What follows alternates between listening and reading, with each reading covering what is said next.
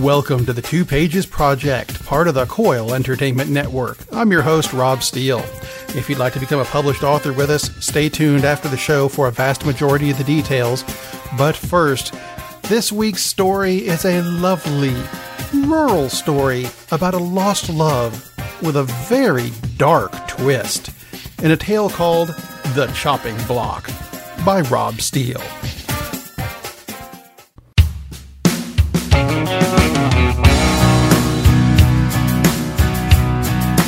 Top of the hill had the most magnificent view, at least according to Mike it did.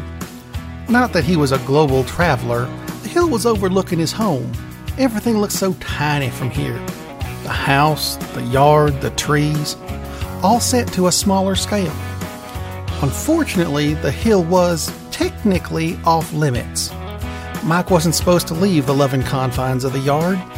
He wasn't a prisoner as such. He did feel there was something wrong about keeping him cooped up in the small yard.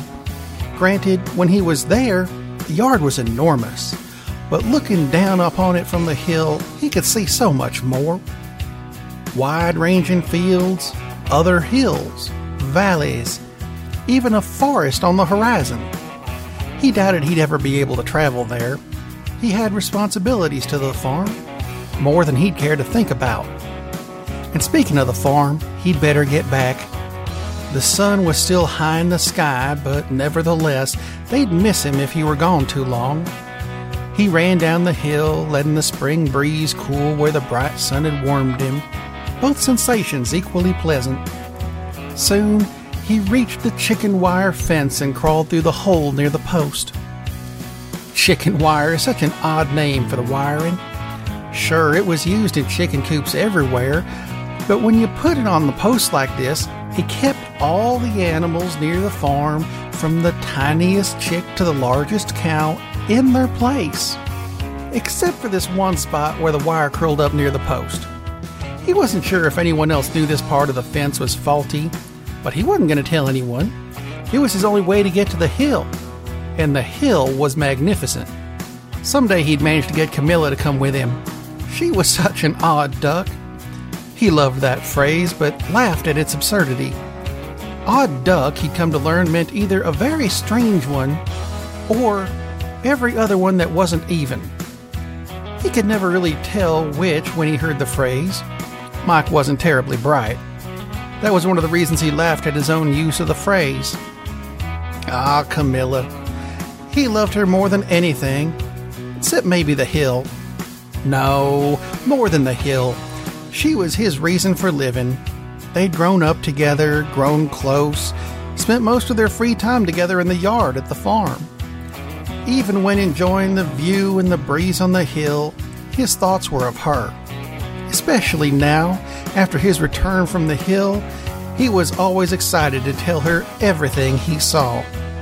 She never seemed that impressed, though. She'd even admonished him for leaving the yard.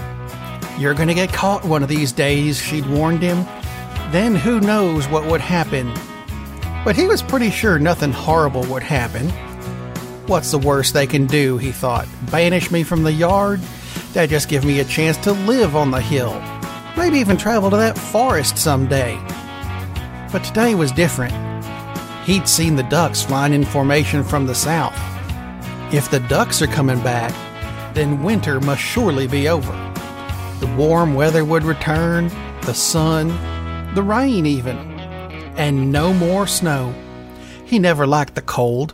It made everything uncomfortable, especially his feet, and he hated that. He knew Camilla was like that too. Most of their friends were. That's why she'd be excited to learn about the ducks. He ran through the yard, unable to contain his excitement. He passed all the animals without noticing any of the changes. The sheep looked dejected, the pigs looked despondent, even the cows looked downhearted. All except Bernie, but he was a St. Bernard and he looked that way all the time. One thing he did notice was the tree stump. It was off to one side of the yard as it always had been. It would be truly strange for that to move. But today, it had an axe stuck in it. And something else caught his eye. He moved closer and noticed something caught between the axe blade and the stump. A feather. His eyes widened in horror. No, not just a feather. One of Camilla's feathers. I should probably tell you at this point that Mike and Camilla are chickens. Technically, Mike is a rooster, but that didn't lessen the pain of seeing one of his beloved's feathers on the chopping block. He wasn't sure how it got that name. He'd never seen it used, only heard the rumors when someone left the yard. Where's Steve? He was sent to the chopping block, and everyone would shudder and recoil in horror. Mike didn't believe any of that. What an absurd thought. But if there's an axe here now, and Camilla's feather, he rushed to the coop, catching his comb on the way through the door. All of the chickens were accounted for, except Camilla, and they were all weeping, as much as chickens could weep. He asked where Camilla was.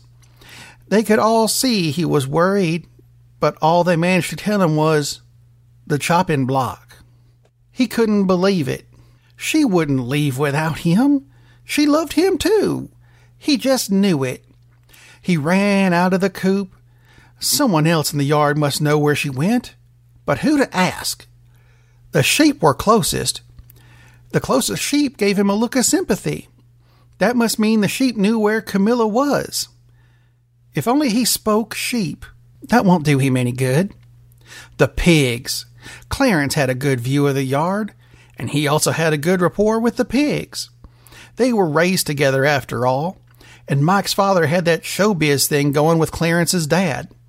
He was told back in the day, before Mike was born, that his father did a comedy routine with Clarence Sr. called Bacon and Eggs. Mike was told that it was a sight to behold, until that one day Clarence Sr. disappeared. He was told it was the chopping block, but that didn't make any sense. How could a simple tree stump be responsible for all of the missing? But when he got to the pen, Clarence was simply laying in the mud with a mournful expression. He tried to perk up when he saw Mike, but it was no good. The smile lasted but a nonce and was replaced with an even more dejected countenance. I'm sorry, Mike, he snorted. It was that damn chopping block. Again with the chopping block. Did no one around here have any common sense? It was like the time he announced he and Camilla were a couple. The sheep were befuddled for weeks because Camilla was also the name of one of the cows. To this day, he's told that some of the sheep still wonder how that works. Woof, he heard from behind him. It was Bernie. I know you're looking for Camilla. I know what happened, but first, I need to know why you didn't just come to me. I would have thought my downhearted expression would have been a giveaway downhearted expression. You're a St. Bernard. You always look that way. Bernie looked thoughtful for a moment before muttering, Good point. While Bernie's expression returned to downhearted, Mike gave a silent thanks for the dog being so multilingual. I know you have your misgivings about the chopping block. I know this will be hard, but you should probably look in the house. Bernie led Mike to a series of boxes stacked near the house. Mike had never been in the house. It had never even occurred to him to look in the house. He just knew it as that place where those strange things lived. No fur or feathers, like the pigs in color, but walked like chickens. So many things about them didn't make sense to Mike, but again, Mike isn't that bright. Bernie helped Mike under the first box, and from there, Mike bounded up the stack until he could look in the window. In the house, Mike saw a table, Surrounding the table were these other shorter tables with one side considerably longer than the other three.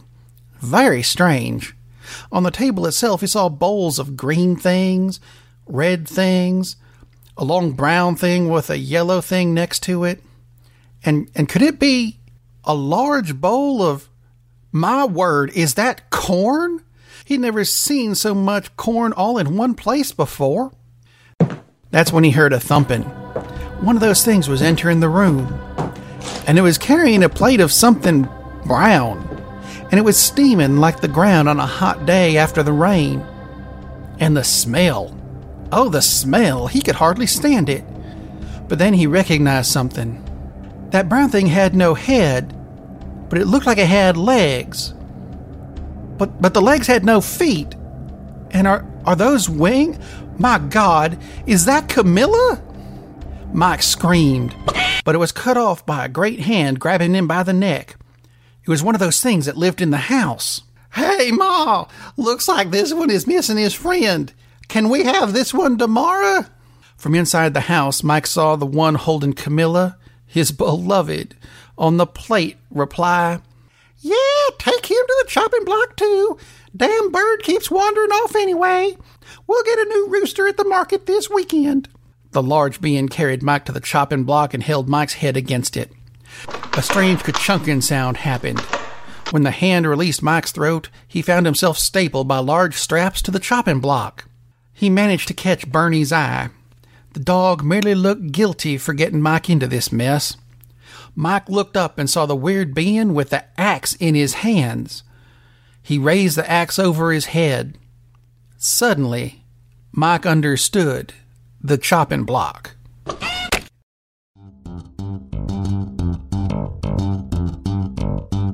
A bit dark, but a fun story nonetheless. If you'd like to have your story on the show, which is the reason we're here, send in your work. Just check the website, twopagesproject.com, the number two. Check out the rules, and we'll take your short story and publish it first as an ebook on the website, then turn it into an audiobook on the podcast, and when we've got enough stories, we'll turn it all into an actual book that you can buy at a store. How cool is that? If you'd like to submit a story, email it to contact at twopagesproject.com. We will be open to any type of story you want to send us, from mystery to sci fi, historical, western, melodrama, fantasy, whatever you want to write. Just submit your story for the free audiobook treatment and publishing on our website. Just don't forget the email address contact at twopagesproject.com. Also, don't forget to pass the show around because it's free and it's fun. We'd like to thank iTunes, the Google Play Store, Village Connection Radio, and the Happy Hour Network for passing the show along. We'd also like to thank Scott Holmes for his song Country Road Drive this week. Check out his website at scottholmesmusic.uk. Don't forget to follow all the Coil Entertainment Network shows on Pinterest or YouTube, and please check out the Coil Entertainment Network store, coil.us. We've got t shirts and hats that all go to support the network, so please check that out and help keep us going. And if you're interested in being part of the audiobook process, be it a voice in the story or if you have music that you think might work, use that same email address, contact at twopagesproject.com. So until next week, be safe and keep writing.